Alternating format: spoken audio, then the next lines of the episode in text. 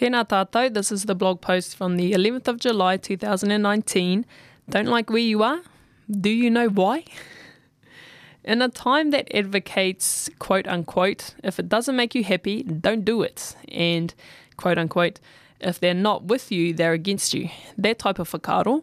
It's a pretty sure way to isolate ourselves from everyone and everything real quick. And I'm not saying you should stay somewhere that makes you miserable, but just think about why. Dissect the situation and try to identify what's contributing to your unease, your unhappiness and or dissatisfaction. I'm currently in Tahiti, or I was when I wrote this anyway, having the worst time. Just check my social media. And every time I visit this place and our other neighboring islands in the Pacific, I always think, like, why did we leave? Like I know we were explorers, we were innovators. They, there were the political and population issues that contributed to needing to find an alternative place to live. Pardon me. Um, I know that, but still, why didn't the other whakapapa lines leave and ours have stayed to perfect that golden tan and living off the land? Like, why?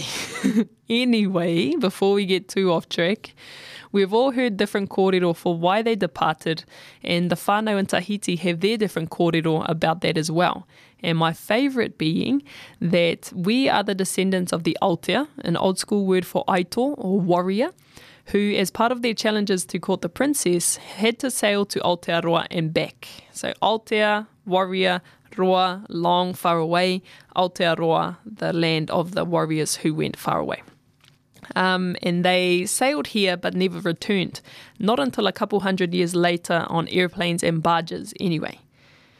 Our history has been distorted, it's been skewed and lost throughout the years, and we're left to put pieces together to try and make sense of where and who we come from, to try and understand how and why our tupuna did what they did.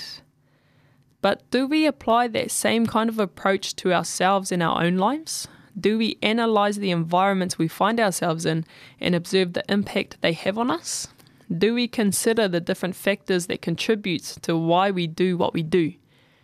Maybe our tupuna were dissatisfied with the lifestyle there and looked out to sea and it piqued their curiosity about what might what else might be out there.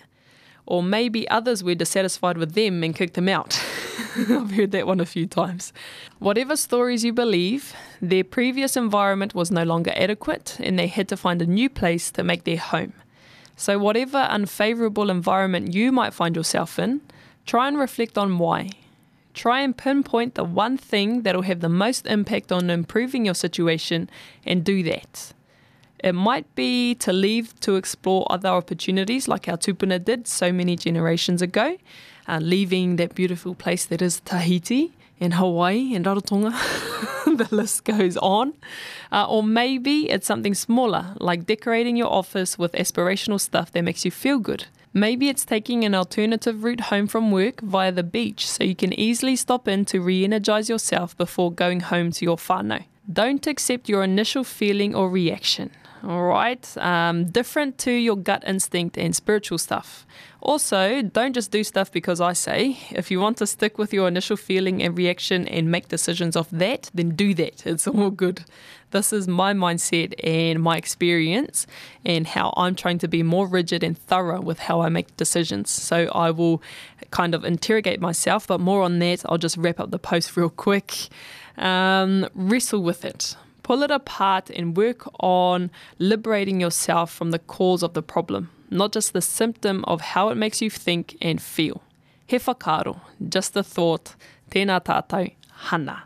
Um, so, as I mentioned earlier, as a reflection on that line, um, whenever I feel like sometimes I just feel off about people or about environments and situations, and usually or before up until recently, I would make my decisions on what to do next based off that.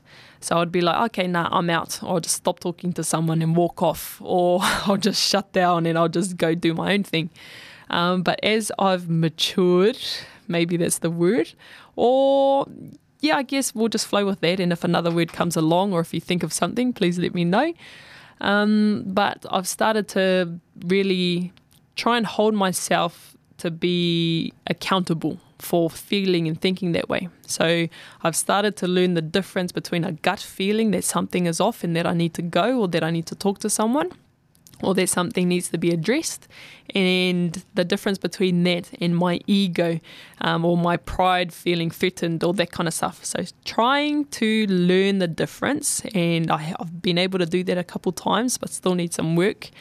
Um, just to be more accountable for how I feel and how I conduct myself. Because sometimes, especially how I started the, the post, if it doesn't make you happy, don't do it. Well, what is it about the thing that doesn't make you happy?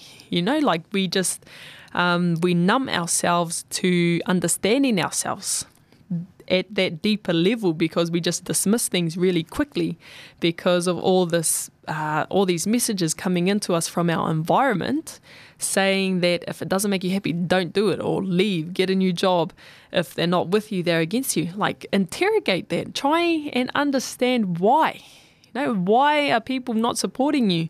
Like I have, um, most of the people closest to me challenge me on the decisions they make. Like they're supportive, probably like 100% of the time, but at different phases of their journey, they'll be like, hey, like, why did you make that decision?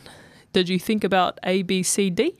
Um, did you realize this was going on? Did it, like, they'll challenge me on the way that I think and the types of decisions I make. And I love that. And it encourages me to be um, self questioning. No, like it's not doubt, it's just being thorough in that process. So when I see things like if it doesn't make you happy, don't do it, I'm like, well, actually, no.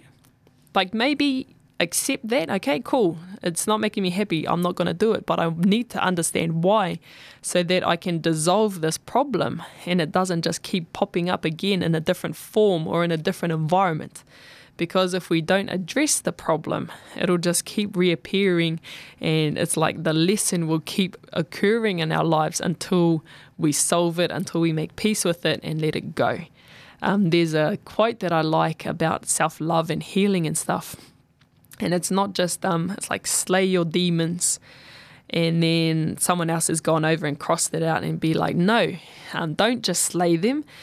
Follow the whakapapa back to their origin and understand where they come from, what they've been feeding on, so you know, um, so that they never come up again.